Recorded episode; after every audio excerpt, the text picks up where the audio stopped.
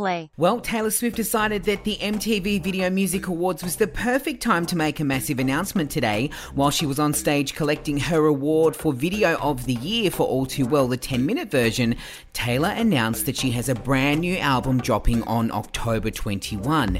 Now, whether this will be a re record of one of her previous albums or a brand new body of work, she has said she's going to let us know more this evening. So we will keep it locked. And as soon as we know, make sure you grab the LiSTNR app so you can find out all the latest news and Taylor Goss.